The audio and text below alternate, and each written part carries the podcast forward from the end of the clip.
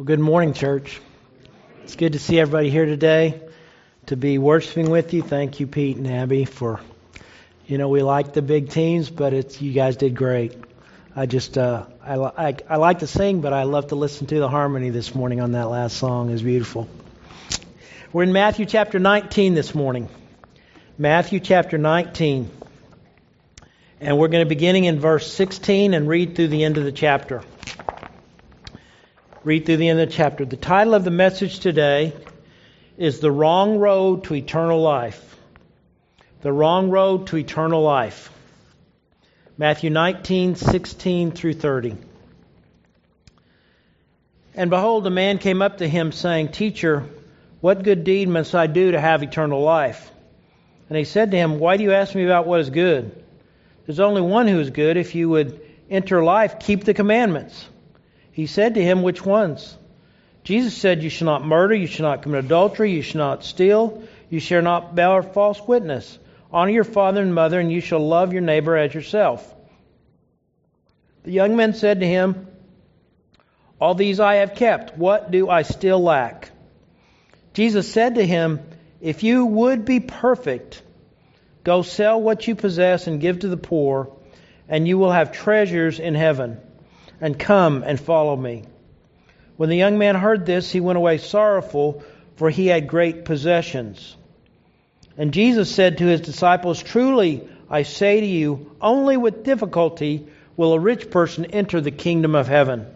Again, I tell you, it's easier for a camel to go through the eye of a needle than for a rich person to enter the kingdom of heaven. When the disciples heard this, they were greatly astonished, saying, Who then can be saved? And Jesus looked at them and said, With man this is impossible, but with God all things are possible. Then Peter said in reply, Lord, then Peter said in reply, See, we have left everything and followed you. What then will we have?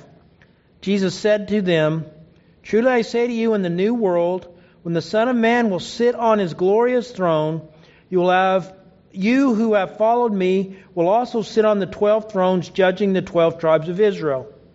And everyone who has left houses, or brothers, or sisters, or fathers, or mother, or children, or lands, for my name's sake, will receive a hundredfold and will inherit eternal life. But many who are first will be last, and the last first. May the Lord add his blessing to the reading and the proclamation of his word. Carla and I were uh, were driving back from Minneapolis, uh, from not Minneapolis, from Indianapolis to Rochester. About I think it's probably been ten years or more now, and uh, we had attended the Southern Baptist Convention, and we were on our way back uh, to uh, Rochester. And the normal route that we would have taken uh, was was you go I eighty up by Cedar Rapids, and then. Then go north. But there was a tremendous amount of flooding that year. And so we had to to uh, kind of skirt around the eastern edge of Iowa um, and go up Highway fifty-two. Well, as we drove along, we were getting hungry. And so we looked out our trusty G P S for a nearby restaurant. And we found that it said there was a nearby Denny's in that part of the country. Well, we followed our trusty G P S to where the Denny's was supposedly located, and it led us out in the middle of the country and told us we had arrived. The location was in the middle of a farmer's field. There was not a Denny's at that location. In fact, there never could have ever been a Denny's at that location. And so we discovered that our trusty G P S was not so trusty that day. You know, sometimes we live our lives thinking we are basically going in the direction of a place where we want to go. However, if you're going, if you think you're going someplace, but you've been given the wrong direction to that place, you're not going to end up there. Sometimes in our lives, we do things that we think will be purposeful and life-giving, that we think will please God. We think Uh, will somehow ingratiate us to God. Sometimes in our life we do, uh, we then we discover after doing these things that we find They're not taking us to where we want to go. They're not, they're not leading us to the re- to the destination we've been seeking to go. I think that was the case in the life of the man we read about in Matthew chapter nineteen. This man was a young man seemingly destined for success. We learn he was an outstanding member of his community. Uh, he was a, he was a, a ruler, and that probably meant that he was a he was a ruler. He was a presider in the synagogue. We learned that he was a man of means. Uh, he had many material and earthly possessions. But the man knew something was not right in his life. Something was missing. He thought it was just like a missing piece of the puzzle. If he could just find that missing piece of the puzzle, his life would be complete. He could achieve eternal life. However, when he went to Jesus to find out what piece of the puzzle might be missing in his life in order that he would attain eternal life, Jesus basically informed him that he was on the wrong road. The road that he was on would not lead to eternal life. In this very familiar passage that we find in Matthew, Mark, and Luke, we see this timeless truth. Eternal life can't be worked for by doing good, but is given when we believe, receive, and follow Jesus. Eternal life can't be worked for by doing good, but is given when we believe, receive, and follow Jesus. Eternal life is not something we attain. Not something that we can grasp hold of. Uh, it's, it's, it's not something we work for, but it's given to us if we follow the one whom is truly good. Now, as we look at this story this morning, I want us to learn a few things from this story. First of all, eternal life cannot be earned through the doing of good things. Eternal life cannot be earned through the doing of good things. We call this man the rich young ruler. Matthew tells us he was young, and Luke tells us he was an extremely rich ruler. Mark tells us about him. He said he was. Mark tells us he uh, he ran up to Jesus and he was eager to hear hear truth. Mark also tells us that he came with an humble attitude. He came to Jesus and he knelt before Jesus. And he and the and this one we call the rich young ruler also went to the right place where the truth could be found. He addressed teacher, and uh, or as uh, Luke and Mark tell us, he says to Jesus, "Good teacher." Matthew tells us this: "Teacher, what good deed must I do to inherit eternal life?" Now there, that's an important phrase, and we often skip over it. The young man thought what he needed to do was some good thing or good things, and if he found the right good thing or things to do, he could inherit eternal life. He could attain, he could achieve eternal life. And so Jesus, from the very beginning, addressed his misunderstanding about what eternal life was. Jesus said, "Why do you call me good? There's only one who is good." Um, uh, You know, and, and Matthew says, "Why do you ask me about what is good? There's only one who is good." You see, the rich young ruler assumed goodness was something you achieved, something you did. That's what goodness was. That's what he thought. Jesus was trying to redirect his thinking and pointing the rich young man not to not to one who did, did good, but to the one who was good in his very nature. Jesus was pointing him to God, who is who is what good is. He is good in himself. Um, he was helping him to see that it's not good things you do, it's it's the good that you are internally inside. And he said, "There's only one who is good. Uh, no one is good except God alone." That's what Jesus said. The man assumed goodness was something you you uh, you do, but he didn't understand that goodness is something you are. And so Jesus gently pointed out to him that goodness is who you essentially are, and it's not in just what you do. Now, people often look at this passage of Scripture and they misunderstand Jesus. They say Jesus was denying his deity. They you know, when Jesus says there's only one who is good and that's God, Jesus wasn't saying that he wasn't God, because we've read all through Matthew how he made all these audacious claims. That he was going to be the judge whom we would stand before. That you have to follow him. And so Jesus was not denying his deity, but Jesus was trying to, to uh, tell this rich young ruler that God in his very nature is good. And Jesus, yes, he is good, because Jesus was God and is God. Uh, to call Jesus good was to confess him as God. But the man simply thought about Jesus as a as one who did good deeds, one who do, uh, spoke good words. The man misunderstood goodness as simply doing good things instead of being inherently good. And so we asked Jesus the question about eternal life, but his question was wrong in his thinking that eternal life was could be achieved by doing good things, by doing good deeds.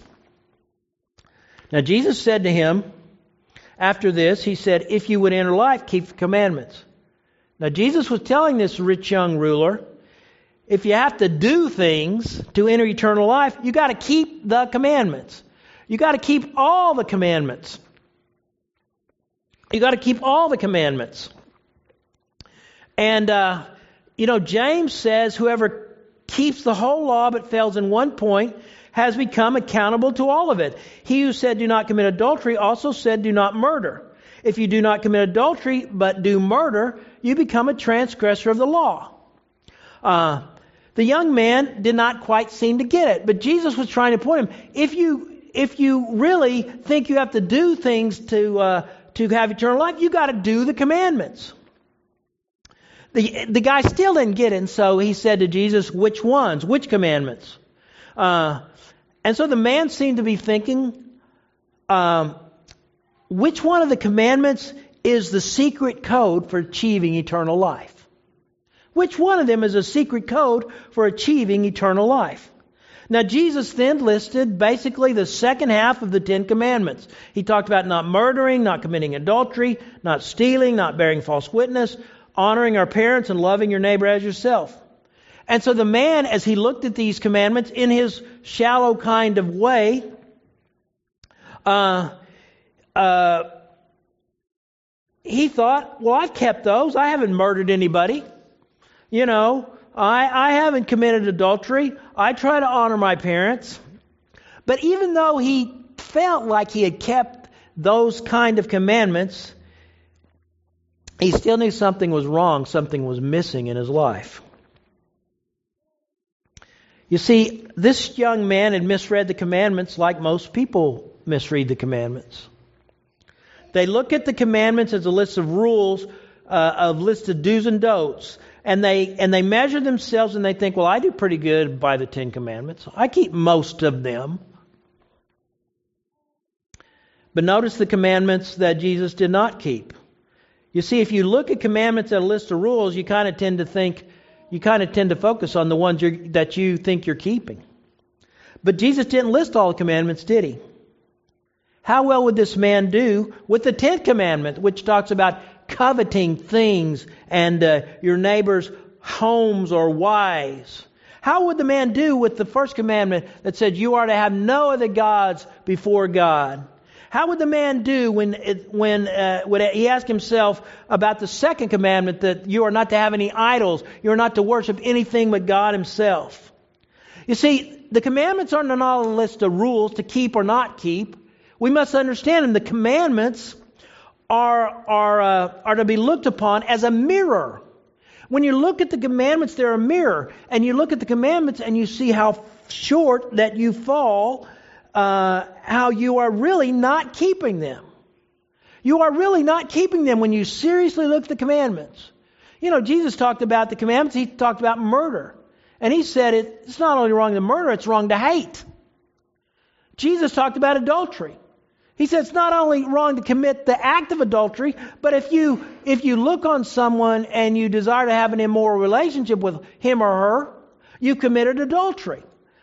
You see, the commandments are to show us our sin.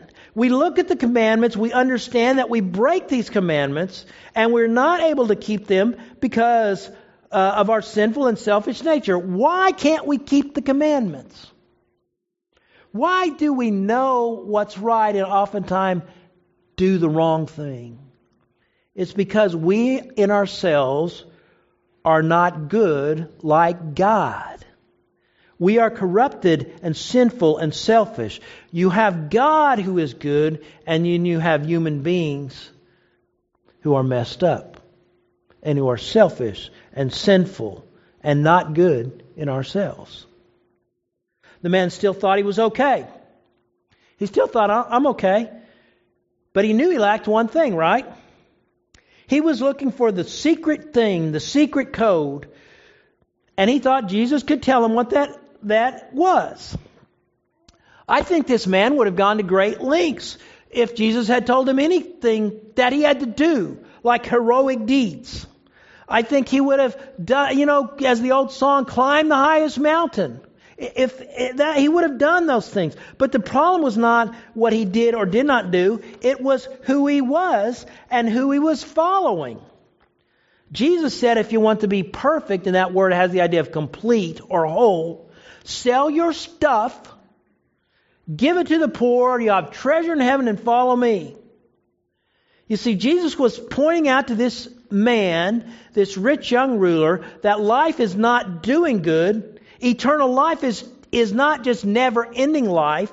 Eternal life is following and knowing Jesus. It's following Him. It's surrendering everything you are to Jesus and following Him.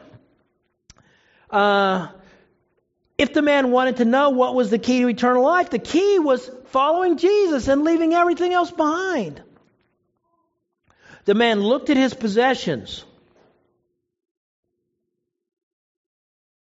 and he valued his possessions more than he valued the greatest treasure of all treasures, Jesus Himself. You see, he thought it was just a list of do's and don'ts that get you into heaven. He thought it was just a list of do's and don'ts that give you eternal life. And Jesus said, it's following me and living for me and surrendering all to me. And the scripture says he went away sorrowful.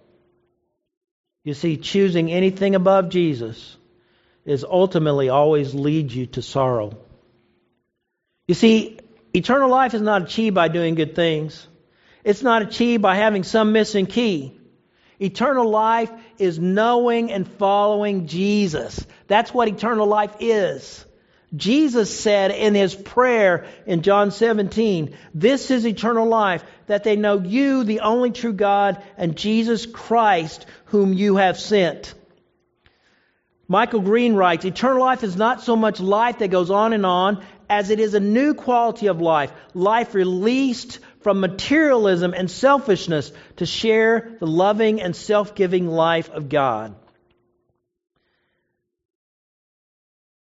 It might not be riches that you treasure more than Jesus. It was for this guy, but it might not be that uh, for some of you. I know as a teenager, when I began to, to know that I needed to wholeheartedly follow Jesus, I felt like I had to just give up friends. I had to give up relationships. And so I left some of those relationships in order to follow Jesus. For you, it might be security or power or prestige or fame. But if there's one thing you treasure more than Jesus, you got to get rid of that thing so that you might know and follow Him. Eternal life is not earned by doing good things, but is given when we begin to know and follow Jesus. There's something else in this passage of Scripture I want to point out. Eternal life is something only God can provide. Now, Jesus then said something that astounded His disciples. His uh, it, it astounded them. He says, truly I say to you, only with difficulty will a rich person enter the kingdom of heaven. Now, that blew them away, because they thought that material prosperity and riches were a sign of God's pleasure, uh, were a sign of blessing from Him. Religious leaders kind of were expected to have prosperity as a sign that God was with them. But Jesus and his disciples didn't live that way. That's not how they lived. Jesus then said riches, rather than provide a sign of God's blessing, are often a hindrance to a person knowing, loving, and following and finding God. You see, riches often lead people to trust in their riches. They often lead people to trust in their riches. They look to their riches and what they can acquire and do and for their identity and their security. Riches often lead us to seek to protect and grow those earthly riches, which are going to pass away. You're not going to take them with you. And and you you seek to protect them and grow them instead of investing them in eternity by helping others and extending the kingdom of God. Um, if you can have if you have everything materially, but you don't see your spiritual poverty before God, you don't have anything at all. You don't see really what's important in life. You don't think about what's going to happen when this life is over. You see, Jesus said, "Blessed are the poor in spirit. Theirs is the kingdom of heaven." You see, a lot of times being poor in spirit is, is not always, but it's often connected to being poor economically. Riches can hinder you from following the Lord. They don't have to. There were rich people in the Bible that followed the Lord. But there are also rich people that didn't follow the Lord because of their riches. And so riches can be a hindrance if you're trusting in your riches, if you're serving your riches instead of following and loving and living for Jesus. Then Jesus said something that further astounded them. "I tell you, it's easier for a camel to go through the eye of a needle than for a rich person to enter the kingdom of God." It's easier for a camel, the largest animal that they know, to go through the eye of a needle. And the word there is a common sewing needle. You know, there are some wrong interpreters that try to say this doesn't mean what it actually means, but it actually means what it actually says. Jesus is talking about a real camel going through a small eye of a needle. Jesus said it's easier for a rich person, it's, it's easier for a camel to go through the eye of a needle than for a rich person to enter the kingdom of God. Now, what is Jesus saying? What is Jesus saying? The, the disciples were astounded, and then they said, "Well, then who can be saved? If we thought the rich were those who God blessed, who can be saved?" And then Jesus said this, "With man this is impossible, with God all things are possible." What was Jesus saying?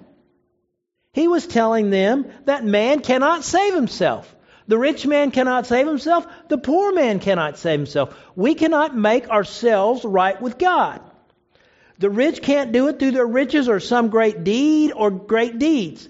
The poor can't save themselves, but many times the poor understand their, their poverty before God. And so Jesus is saying salvation cannot be achieved through, through works or good deeds. Salvation can only be provided and achieved by what God does for us. We've sang this morning about the blood of Jesus and the cross that Jesus died on. You see, that was God's work so that we could be forgiven. That was what God did for us so that we could be saved. Salvation is not something we do. It's something that God provides for us. We cannot save ourselves. It is impossible. God must save us. It, salvation can only be provided and achieved by God's gracious acts and His miraculous works. The Scripture says, "For by grace are you saved, you through faith." That this is not your own doing. It's the gift of God, not a result of works, so that no one could boast. You see, eternal life is something only God can provide. You see, if you think eternal life is simply achieved by doing more good things than bad things, you're mistaken. If you look at being right with God on a scale that simply you have your good deeds on one side and your bad deeds on the other, and if your good deeds outweigh your bad deeds, you're going to be saved. But the problem is your good deeds will never outweigh your bad deeds. Your good deeds uh, are against a perfectly holy and just and righteous God. They are not enough to do away with the evil that we have done. You might have a person that's the nicest person in the world. They're, they're nice ninety-nine percent of the time. But if they go out and they commit one murder, they're not a nice person. Right? The scripture teaches that if we sin against the holy God, and it's not, we don't just sin one time, even the best of us. Our sin outweighs all the good things we do, and we cannot save ourselves. The good will never outweigh the bad. The bad will always outweigh the good. We cannot save ourselves. We cannot do away with our sin. We cannot make ourselves right with God. But Jesus did make us right with God when He shed His blood. You see, the sacrifice of the sinless Son of God upon the cross, shedding His blood in our place, that is what provides us with our salvation. Jesus can do the impossible for us and save us from sin and give us eternal life. What we could not do for ourselves, there's one who did it for us, and His name is Jesus. And the scripture says, whoever will call upon the name of the Lord will be saved. If you desire eternal life, there's no secret deed you must perform to attain it. God provides it to you if you will believe. For God so loved the world that He gave His only Son, that whoever believes in Him. And that's just not talking about intellectual belief, but it's talking about embracing Him and, and following Him and saying, Jesus, I want you more than I want all the stuff of the world. Eternal life is something only God can provide, and He will give it to you the minute that you believe and begin to follow Jesus. There's one final truth I want to point out from this passage of Scripture, and that's this. Eter- eternal life is something that begins now. Eternal life is something that begins now. Now, when Peter heard what Jesus said, he replied, "We've left everything and followed you. What then will we have?" You see, what, what the Lord asked of this rich young ruler, Peter and the other apostles had done. They'd left uh, jobs, and uh, they, they left families for long periods of time. They left occupations and wealth to follow Jesus. Uh, it seems kind of like a self-serving question, but it really it was simply the truth. They had done this. They had done this. They had given up everything to follow Jesus because they did consider Him the treasure of all treasures. Now, Jesus answered Peter with kind of a tender uh, reply that we're going to look at this week. And then uh, it's in next week, in the parable that we're going to talk about, it's kind of a rebuke to Peter's uh, question. But, most, but first of all, he, he has a kind of tender reply. And he, and he says this to those who truly sacrifice to follow Jesus. He said this, "I say to you, in the new world, when the Son of Man sits on His glorious throne, you who have followed me will also sit on the twelve thrones, judging the twelve tribes of Israel." Jesus was saying to His disciples, His apostles, these twelve who had done this, they're going to sit on thrones and judge the twelve tribes of Israel. Now that's a pretty heady thing to tell someone, isn't it? That's a pretty heady thing to tell some. Peter, if you're wondering what's in it for you, there's a lot in it for you.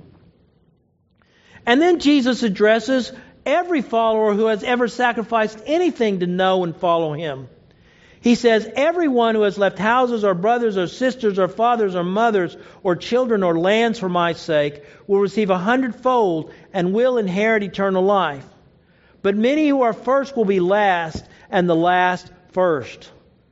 You see, Jesus says, yes, it's worth it to follow me. Not only do you know me, but you, you'll never regret knowing and loving and following me. Uh, there is much in it for you. You know, oftentimes we do talk about the sacrifices we have to make in order to follow Jesus. And sometimes those sacrifices are real. I've known people who have come to the Lord and their families turned their backs on them.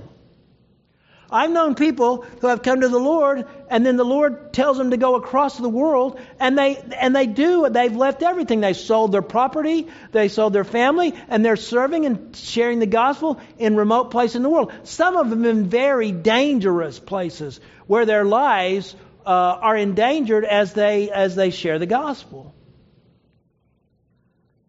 But I want to tell you, you can't really give up anything to follow Jesus, because he's worth whatever it costs. He's worth whatever it costs. He is the pearl of great price. He is worth whatever it costs. Jesus said, you know, you're not gonna you're not gonna give up something and then God's gonna owe you something. Whatever it costs to follow him, it's worth it, because he is worth it. Jesus said to them, I give you eternal life right now. Right now you're going to have homes and a true family. Those who have left family have the family of God. Uh, those who have left everything, you, you would ask them and they'd say it was all worth it. It was all worth it. Jesus is telling us he's more than going to supply everything that we, that we have to sacrifice in order to follow him. But the ultimate thing we receive is eternal life, God's kind of life, a life of walking with and knowing Jesus, a life re- released from materialism and selfishness to the loving and self-giving life of God. And I want to know, I want you to know, that doesn't just happen in the sweet by and by. That begins the moment you begin to follow and, and live for Jesus, the moment you believe. The minute you believe, that's when eternal life begins. That's when it starts for you. You don't have to wait. It's it's it's yes, it's going to be better, because we live in a fallen world. And someday God's going to right all the wrongs. Someday he's going to completely do away with evil. It will be better later, but today he's with us now. We have eternal life, and we're living in that eternal life right now. You can find and begin eternal life if you believe and follow Jesus. And if you've done that, you already have eternal life. You see, we need to ask ourselves the question this morning. Are you on the wrong road that does not lead to life? Do you think if you just do the right things, if you do good things, if your good outweighs your bad, you're going to somehow stumble into eternal life? Or do you realize that eternal life is found in, in coming to know, love, follow, and serve Jesus? It's following him. It's following him. It's letting him change you and make you into what he wants you to be. What road are you on today? Eternal life can't be worked for by doing good, but is given when you believe, receive, and follow Jesus. Possess it today by believing and receiving Jesus. Possess it today by continuing to follow him. Heavenly Father, we thank you for your love and your grace. We thank you, Lord, that though we thought we could achieve our own salvation, Lord, we can't. We can't. All have sinned and come short of the glory of God. The wages of sin is death.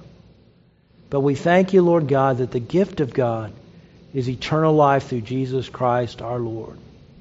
Jesus, you have provided eternal life for those who will believe. Thank you that, that many here are believing and are following you. And I pray that anyone that's not on that road to believing and trusting and living for you, they're trying to, to earn your favor, would understand that the favor comes when they will surrender their life to Jesus, when they will begin to believe in him. Open their eyes to your truth. Lord, help us, Lord, also when when we feel like we've sacrificed, when we feel like it's it's hard for us to do what you've called us to do. Help us to remember that walking with you and knowing and loving you is whatever uh, is wor- is worth whatever it might cost us, whatever hardships we might face, whatever we might have to go through. Help us to never forget this. It is in Jesus' name I pray. Amen.